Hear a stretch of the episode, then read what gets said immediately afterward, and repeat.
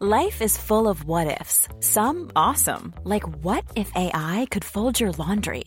And some, well, less awesome, like what if you have unexpected medical costs? United Healthcare can help get you covered with Health Protector Guard fixed indemnity insurance plans. They supplement your primary plan to help you manage out of pocket costs. No deductibles, no enrollment periods, and especially no more what ifs. Visit uh1.com to find the Health Protector Guard plan for you. There's never been a faster or easier way to start your weight loss journey than with PlushCare. PlushCare accepts most insurance plans and gives you online access to board-certified physicians who can prescribe FDA-approved weight loss medications like Wegovy and Zepbound for those who qualify. Take charge of your health and speak with a board-certified physician about a weight loss plan that's right for you. Get started today at plushcare.com slash weight loss. That's plushcare.com slash weight loss. plushcare.com slash weight loss.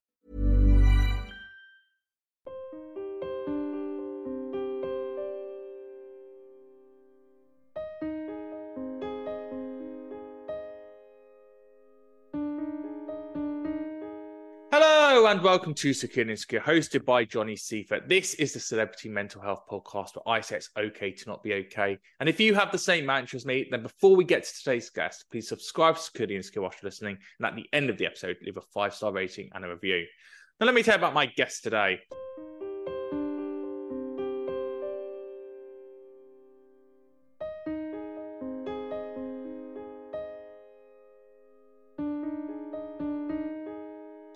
Today started his career at age 16 when he joined one of the most defining boy bands of the 90s, the Boy Band 5.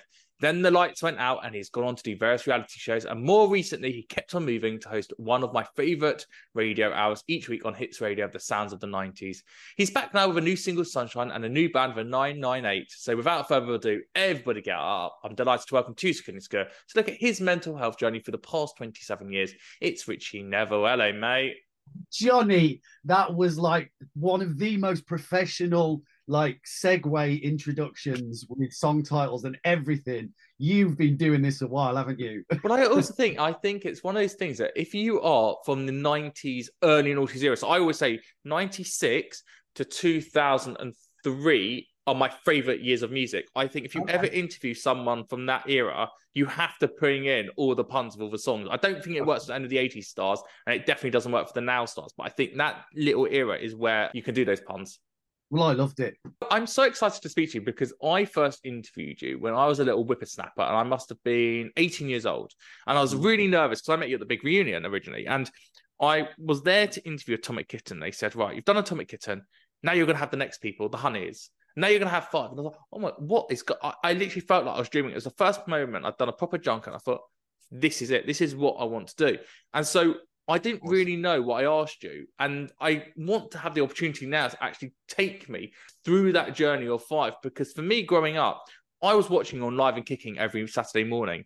Then I would see you on Blue Peter on a Wednesday afternoon, and so I want to look at it from the other side. Now that I'm 30 years old, go, what was that actually all like for you? So take me back to that mm-hmm. 16 year old little Richie who saw that advert in the stage newspaper where it wasn't going on TikTok, it was physically picking up that newspaper every week because you wanted it. And you bought those papers every week and you looked at the adverts because you knew you were made to do this and you would do nothing else to get there. Yeah, I guess that's an important part of, of you know, my mental health journey was who I was before the band. Oh, it's made me go, my hair stand on end. I was a very super positive. I remember having a careers meeting and my teacher would laugh at me, you know, because he'd be like, okay, so what do you want to be? And I'd be like, I'm going to be famous, sir. And he'd be like, yeah, okay. And I really respect that that's what you want to do. But, you know, in reality, I was like, that is the reality. And I said to my friend, and I wasn't like arrogant with it, it wasn't an arrogance. I don't know whether you could say I either knew, maybe, I don't know, or I was so driven, and and this is where the law of attraction comes into it because I'm a big believer in that. You your thoughts create your reality. Because I was a daydreamer, I didn't really care so much for academia and stuff.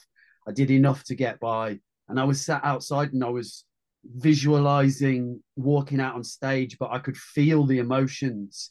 Like I really sort of felt it and lived it before I actually lived it. I said to my friend at 12 when I joined my new school, and he was a cocky little so and so as well. and it was our first encounter, and I'm still friends with him now. And he was like, "What do you want to be when you grow up?" And I said, "When I'm 16, I'm I'm going to go to London and I'm going to be famous." And then, it, you know, it happened. He was like, "Wow, you told me what you were going to do at 12, but then you went and did it." And it's kind of a strange thing that I can't even sort of really make sense of fully. We're now in 2023. I've got a book that I'm showing you on screen, Gratitude Journal for Men, and I journal each day my gratitude diary. And yeah. there you go. There's an example of the past two days. And yeah. the questions you think you, you the questions you answer are today I feel, I am grateful for, and then mm. I am looking forward to. And you would have written every day, I'm looking forward to being famous. And so the law of attraction now, even more so than ever before, has all been about the energies and spirits going, What do you want to happen? If you say it loud enough, the spirits will answer you. But back then, that wasn't a thing. Yes, you would have said, I want to be famous. And, you know, most people would have said a footballer, an astronaut, or famous. But fame, no one really knew what it was. And obviously now we know it's all about the brand deal. So, what did the fame mean to you? What was it that you actually wanted to do? Was it, I want to be in a recording studio every single day, chilling with friends, singing? Was it, I want to do that Saturday morning TV circuit? Was it, I want to be on stage at Heart in the Park and whatnot? No, like, and I've analyzed this, and I, I, you know, like I say to my daughter as well, because I think that the obsession with fame is actually quite an um, an unhealthy one. Mm. Uh, and for for me, it wasn't so much the fame; it was like, and I, I don't mean this in an arrogant way. But if I was in a school play or I got up and I sang somewhere, you know, there was a certain reaction that I could feel in the room that I was like, oh, it was just had something that was like, okay, maybe I'm all right at this. And I guess that was also part of it, like that backed up. Actually, maybe I should go into this. Maybe I should do this. But the fame part of it, I like to create. It's the creation and I believe that any artist of any genre, whatever you name it, like when I say genre, I mean more medium, whether it's music, an actor, a painter, I think spiritually, our job here is to connect people with their emotions and to make people, whether that's just to make them happy, like in a kind of, um, I suppose, like speaking from a person, you know, keep on moving, or or even like sunshine, you know it's just a happy upbeat thing. Or you know if you're acting and you just you watch like some performances and you just go oh, like i really felt what what he or she was saying. And you know in that scene or you know they really moved me. I, I guess it's that more than anything who are you replacing? So the fact that you're so giving, the fact that you want to make a statement, the fact that you want to get those messages out there and create, who mm. was not creating for you growing up that you had to replace that version with? to an extent, and this is only a small part of what you've asked, I suppose, but five in in a way, without fully realizing it, we kind of did want to shake up the boy band world a little bit because at the time all boy bands sang ballads. They all said that they didn't drink and they were virgins. We were just young lads that did normal stuff that 18 year olds do or whatever 17 year olds and so you know we kind of were honest about that. And when it came to the music we were like come on like and we were encouraged to as well. Let's bring elements of rock and rap and hip hop and funk and all those things. So in a sense i suppose in a way there was that. But other than like replacing i wouldn't say replace i would say continue with the people that have moved me if you like. It's taken me a long time after the band to fully reconnect with okay yeah that's what makes me tick if that makes sense that squeaky clean image that boyzone and westlife had to their fans the fact that you know the female fandom that followed them versus obviously what the spice girls had at the same time as well where did five fit into that scale of here's boyzone here's westlife here's the Spice Girls, but then you have five, and you've got East 17, which have been doing a little bit different, but don't fit the narrative for what the music industry wanted at that moment. I think sort of obviously very different, and by no means am I likening us to Oasis by any stretch of the imagination. But I watched a documentary just as a viewer, and I watched it's about Britpop, and it was about how Oasis came along, and they were so outspoken and vocal, and you realised why they were the tabloid's dream because they just said it. They just said stuff that was so people aren't used to people saying stuff. And I think we had a touch of that in the pop way. Pop bands used to go around and they'd be like so nice to everyone and they'd be so professional and so perfect. And we just weren't that. You know, we were uh, uh, kicking off with each other. If we thought somebody was being rude, like be it a journalist or a, or, or whoever, didn't matter, whoever you know, we would tell them. I think to a point, I guess maybe there was a an authenticity and an honesty about just how we approached things well, I think it's also the time period as well. If we think about it, take that, which launched in about 92, they'd taken, you know, three or four years to mold themselves. Then you have, as you say, Oasis and Blur. Again, 92, by the time they're peaking in 95, 96, that Britpop era was massive. When you yeah. came in in 96, really it took you to about 98 to find your voice. And by that point, the boy bands had almost started coming away and we started having an influx of now groups so s club 7 steps. And suddenly you were part of that poppy world. Yeah. you'd left away the ballad world. You'd left away the britpop world. So i think you probably took the lessons you'd learned and seen from those two eras and moved it through to the next part of the Perhaps, phase of that time. yeah uh, in a in a subconscious way maybe yeah. Yeah you're probably right. What's the most showbiz story that you've now thought of of that time? The first one is so minor, but I, I took a friend who was like a schoolmate to Nobu and like Dale Winton was just in the table across and we knew each other from like TV shows and it was all very, you know, oh darling, hi, you know. And he was like, Oh my God, that was so showbiz. I've never seen anything so showbiz. It's a you know, a minor thing. Janet Jackson coming off stage, us going out, and George Michael waiting in the wings to go on in our first single was a kind of a, a mad eye opener, just sort of strange, like what on earth is going on? Like I'm 17 and these are like two of my childhood idols here, casually coming off and going on stage, and I'm going on in between, or we. So what know? did that do to your validation? The fact that Richie, I want to be famous at 12 years old, you then get that fame. You're then around George Michael and Janet Jackson. In that mm. moment, if you can think about that time, I'm interested about the validation you felt and if you thought yeah. mentally you had made it as you look back at your mental health journey at that point. There's two sides to this, and I'm actually going to give you an exclusive and a bit of a confession. Is in the past few months, just for very positive reasons, I've actually been started to see a psychologist because I wanted to understand a few things there was two aspects to it because I've always had a certain confidence. Not so much then, but obviously when you start clocking up the hits and you know there's people screaming at you everywhere you go, you can't help but go, okay, things are happening and and all of that.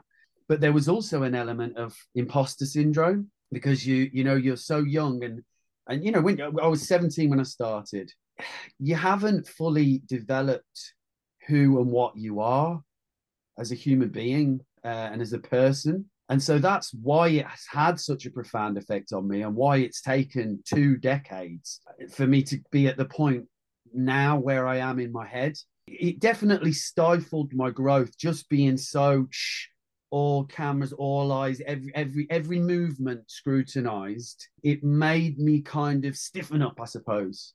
Oh, uh, I can't move, I can't do anything, and I wasn't. A part of me wasn't quite ready for that. I think I wish I'd have been about 2021 when I started.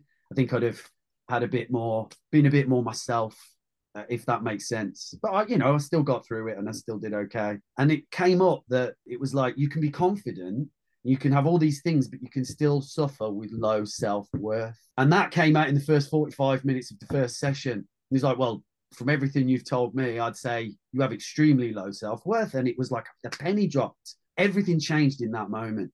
I went, oh my God, yeah, I, I do, don't I? You know, I went away and sort of a few months had gone by and I've gone, yeah, it has affected my life. That that's where the imposter syndrome came from and kind of stuff like that. Well, when you look at identity again at that time, having so many bands around, and then you're part of a boy of five people, yeah. you are one little clog in a massive machine. You think about those Saturday morning TV shows, the tours you were doing, going to those big summer concerts you were one person out of five people on stage in that moment, but there were what 60 other people on stage during that day. And mm-hmm. so suddenly you're in this massive circle and you're probably like, well, who am I? Because I'm being pushed pillar to post. I'm not able to actually think for myself. And I'm doing what my managers are telling me at the time to keep them happy.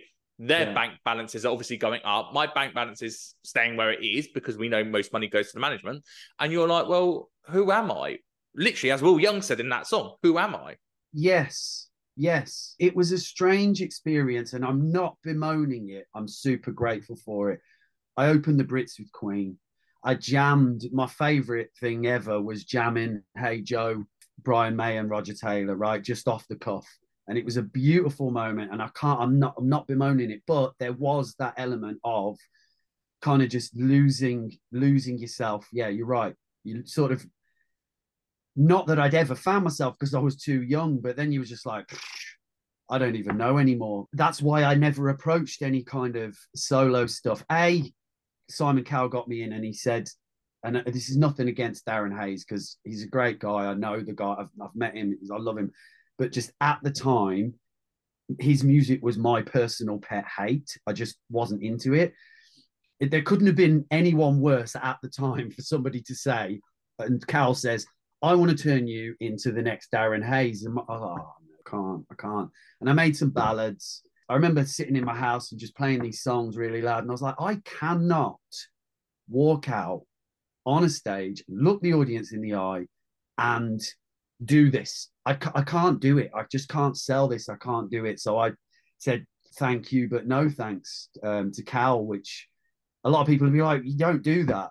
But it's about authenticity, isn't it? I can't. I have to be true to myself. And I knew, I knew, like I said, you know, it's taken me two two decades. Like I knew I was like, I'm. I need to go and just sort of like have some space and kind of sit with myself a bit and kind of figure out what that was. Not because I felt I'd been a bad person or anything, but I can remember I'd finished a recording session. I don't know why, but I'd realized that for a long time I hadn't looked myself in the eye in the mirror. I was staying in a hotel and I was sitting in a, a desk where there was a mirror in front, and I, I, just quickly sort of glanced across and I realized I looked away from myself really quickly, and then I was like, "Hang on a minute, why can't you look? What you're not looking at yourself? Why? Why you? There was like a fear or a scare. I wasn't scared to look at myself. I remember I sat and I looked at myself in the eyes in the mirror, and I was just sat there and I went, "No, like make friends with yourself." Like you know, I was like hello, Richard. Like, come on, how are you? You know, uh, how are you doing? You know, you're all right. You're a good person. Just, do you know what I mean? And and kind of, yeah, just made a bit, made friends with myself.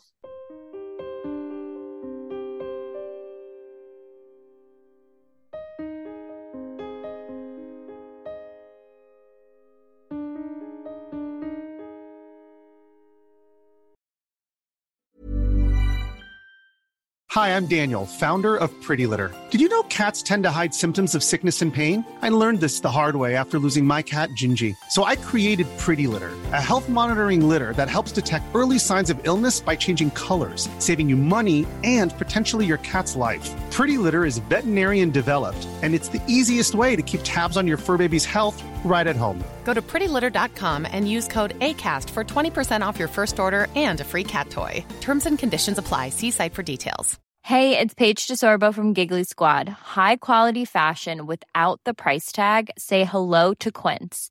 I'm snagging high end essentials like cozy cashmere sweaters, sleek leather jackets, fine jewelry, and so much more. With Quince being 50 to 80% less than similar brands and they partner with factories that prioritize safe ethical and responsible manufacturing i love that luxury quality within reach. Go to quince.com slash style to get free shipping and 365 day returns on your next order.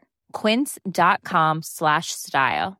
Quality sleep is essential. That's why the sleep number smart bed is designed for your ever evolving sleep needs. Need a bed that's firmer or softer on either side? Helps you sleep at a comfortable temperature? Sleep Number Smart Beds let you individualize your comfort so you sleep better together. JD Power ranks Sleep Number number 1 in customer satisfaction with mattresses purchased in-store. And now, save 50% on the Sleep Number limited edition Smart Bed for a limited time. For JD Power 2023 award information, visit jdpower.com/awards. Only at a Sleep Number store or sleepnumber.com. Wow. Nice. Yeah. What you're hearing are the sounds of people everywhere putting on Bombas socks, underwear, and t-shirts made from absurdly soft materials that feel like plush clouds. Yeah, that plush. And the best part? For every item you purchase, Bombas donates another to someone facing homelessness. Bombas. Big comfort for everyone. Go to bombas.com slash ACAST and use code ACAST for 20% off your first purchase. That's bombas.com slash ACAST. Code ACAST.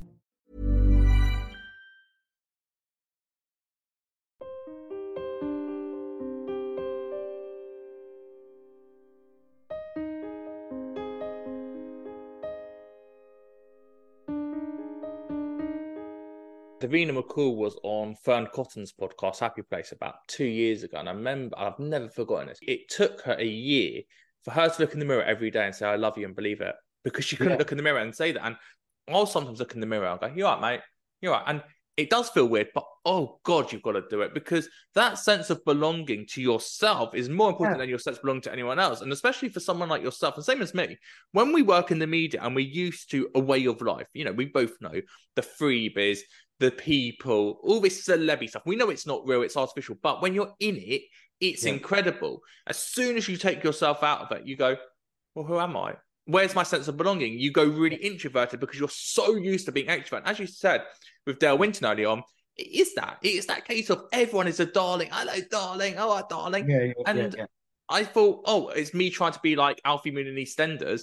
And then someone said to me a couple months ago, it's because you meet so many people you can't remember anyone's name. So everyone is mate or darling or love because you generally don't know their names. And so you Yeah, take all that away and you're like, well, who is a darling now? So what was your sense of belonging when you came out of five and you go, well, I don't want to do that type of music that Simon Cowell wants me to do. Do I even like music anymore? You know, this is all I've ever wanted. And now I don't Yeah. really know what's going on. Well, that yeah, that was exactly it. And I'm like, you know, I'm fairly sort of spiritual as well in a in a sense. So that this will make sense. I'm just sort of giving you that piece of information. But I then, you know, I'd always been into like grunge music and like rock bands and stuff. And I actually, just to, I was rebelling against my blue-eyed boy image in the band, and I just grew my hair. And also, I just wanted to piss mom off. because she kept going on about it. What are you doing with your hair? And and, it's I, God bless her. Like you know, she does. Care, it makes her sound like I'm not bad mouthing my mum. I'm really not. But at this moment in time, she was like, "What are you doing? Like, come on, you know, this is where your time. Like, this is where you should be. Like." And I, she, I don't think she quite understood the inner turmoil that I was in. And so every time, uh, you know, I tried to talk about it and I'd say, Yeah, mom, I'm not feeling so great. She'd be like, What are you doing with your hair? Come on, cut your hair, make you. da, da, da, da." So every time she said it, I was like, Scissors are going nowhere near it. Like, I'm going to rebel against this. And that's what I was doing. And I started this rock band and we were doing some writing and stuff like that. We went out and did a uni tour and that was great fun. I loved it. But then I'd lose my voice for about a week afterwards. I- you know, that was like, what's going on? What's going on? And I went to see a vocal specialist and I had a polyp on my vocal cord. It had to be operated on. So that was me out for a while. And I just was like, I sort of saw that as a sign with my feelings and stuff. It was like, you are just not meant to be singing right now. You are meant to be sitting put. And my girlfriend at the time was amazing. Like, I mean, truly amazing. I think we sort of were both young and a little bit lost. I was more lost, definitely. But, and she really helped me. But I just shut down, man. I, I just completely hermited.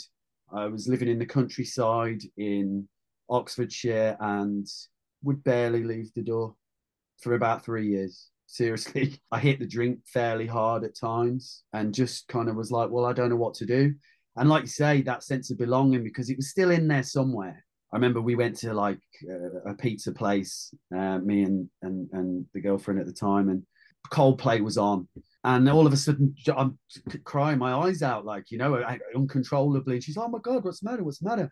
And I was just like, "I'll just never be part of music, like the music again, not music, you know, but just I, I, I still had that love for it, still moved me, and I wanted, like I said, you know, moving people and you know making people feel and but I still wasn't ready. I, I was like, nah, no, I'm not interested.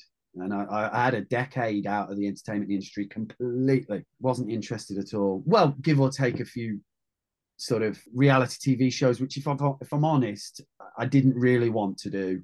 I was doing them for the money. Yeah, of course, pay the bill. What? Yeah. How much were you drinking at your lowest? A lot for a period of time. Three o'clock was my cut-off point uh, in the afternoon. I'd try not to drink before then, and then I'd just crack open a bottle of brandy and just swig it neat. that bad, uh, and that that was for a sustained period of time. That was because I couldn't laugh or smile or feel any kind of happiness when I did get a, you know feel that kind of drink take hold. I started to be able to chuckle about it again and kind of oh yeah well whereas i don't know i couldn't i couldn't before that and then what got me out of that was i got really into kung fu and it was like a physical thing and it was more of a healthy thing and i don't know so i, I did that four times a week three hours a day for about a year and a half and just just got really into that and sort of cut back on the drinking and stuff so then you get yourself better by doing the kung fu, which is a great use of catharsism as well. The fact you're punching the air, you know, you can get out of that anger. Yeah.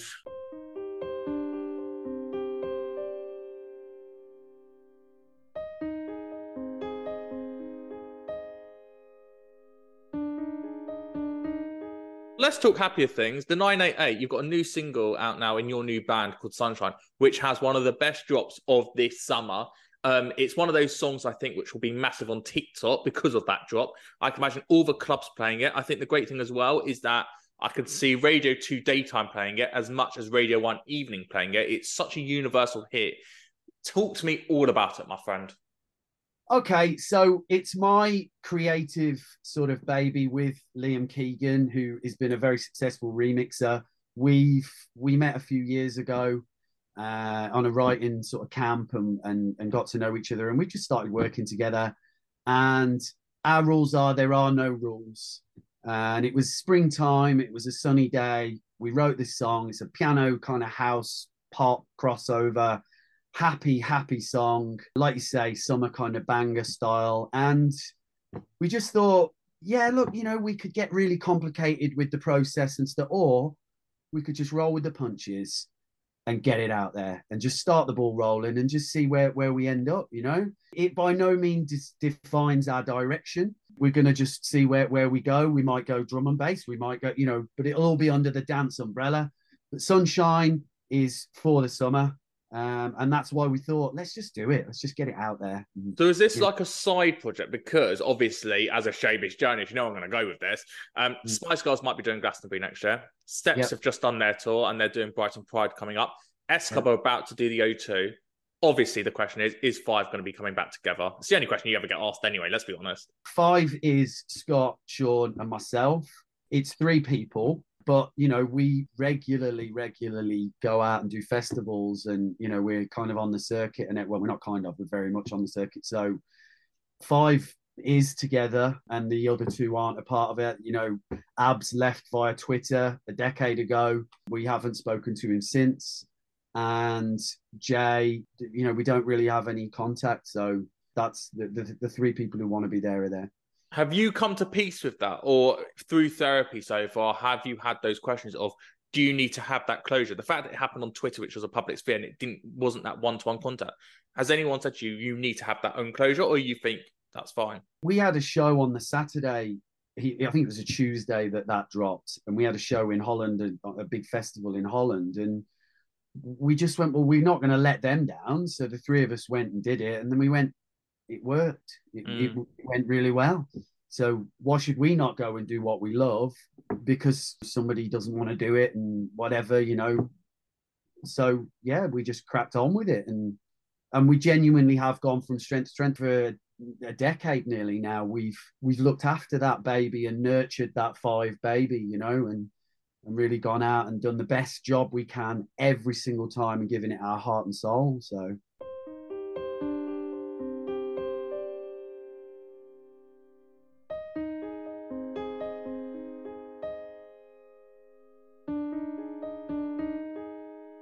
brilliant, Richie. Well, you keep on moving. If you are he affected by, thank you, thank you, thank you, thank you. And um, if you're affected by what you've heard about Rich talking about his addiction to alcohol, talktofrank.com is a website to use to get more information if you're worried about how much you're drinking. And if you love boy bands on Secure the Insecure, we've got so many people from the 90s Blue's, Antony Costa and Duncan James, Westlife's Brian McFadden, and A1's Mark Read, to name a few. You've been listening to Secure the Insecure with me, Johnny C. If you like what you heard, please do go and rate this podcast, go and subscribe, click that add button, and keep sharing it. Let's keep spreading the word. It's okay to not be okay. At Johnny Seifert, at Johnny Seifert92 on TikTok, at and Podcast on Instagram is where you can find me. Let's keep spreading that word. It's okay to not be okay. Let's keep talking about our mental health journeys and let's listen to some more 90s music. I absolutely love Five. The 988's new song Sunshine is such a good banger. Honestly, you will love that drop. So go and check that out. I've been Johnny Seifert and I'll speak to you next week. Until then, thank you and goodbye.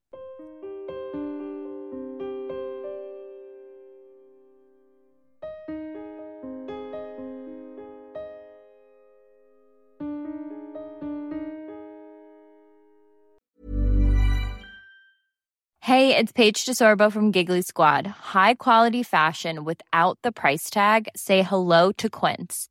I'm snagging high-end essentials like cozy cashmere sweaters, sleek leather jackets, fine jewelry, and so much more. With Quince being 50 to 80% less than similar brands. And they partner with factories that prioritize safe, ethical, and responsible manufacturing. I love that. Luxury quality within reach. Go to quince.com slash style to get free shipping and 365 day returns on your next order. Quince.com slash style. Hold up. What was that? Boring. No flavor. That was as bad as those leftovers you ate all week. Keke Palmer here, and it's time to say hello to something fresh and guilt-free. Hello Fresh. Jazz up dinner with pecan-crusted chicken or garlic butter shrimp scampi. Now that's music to my mouth. Hello Fresh. Let's get this dinner party started. Discover all the delicious possibilities at hellofresh.com.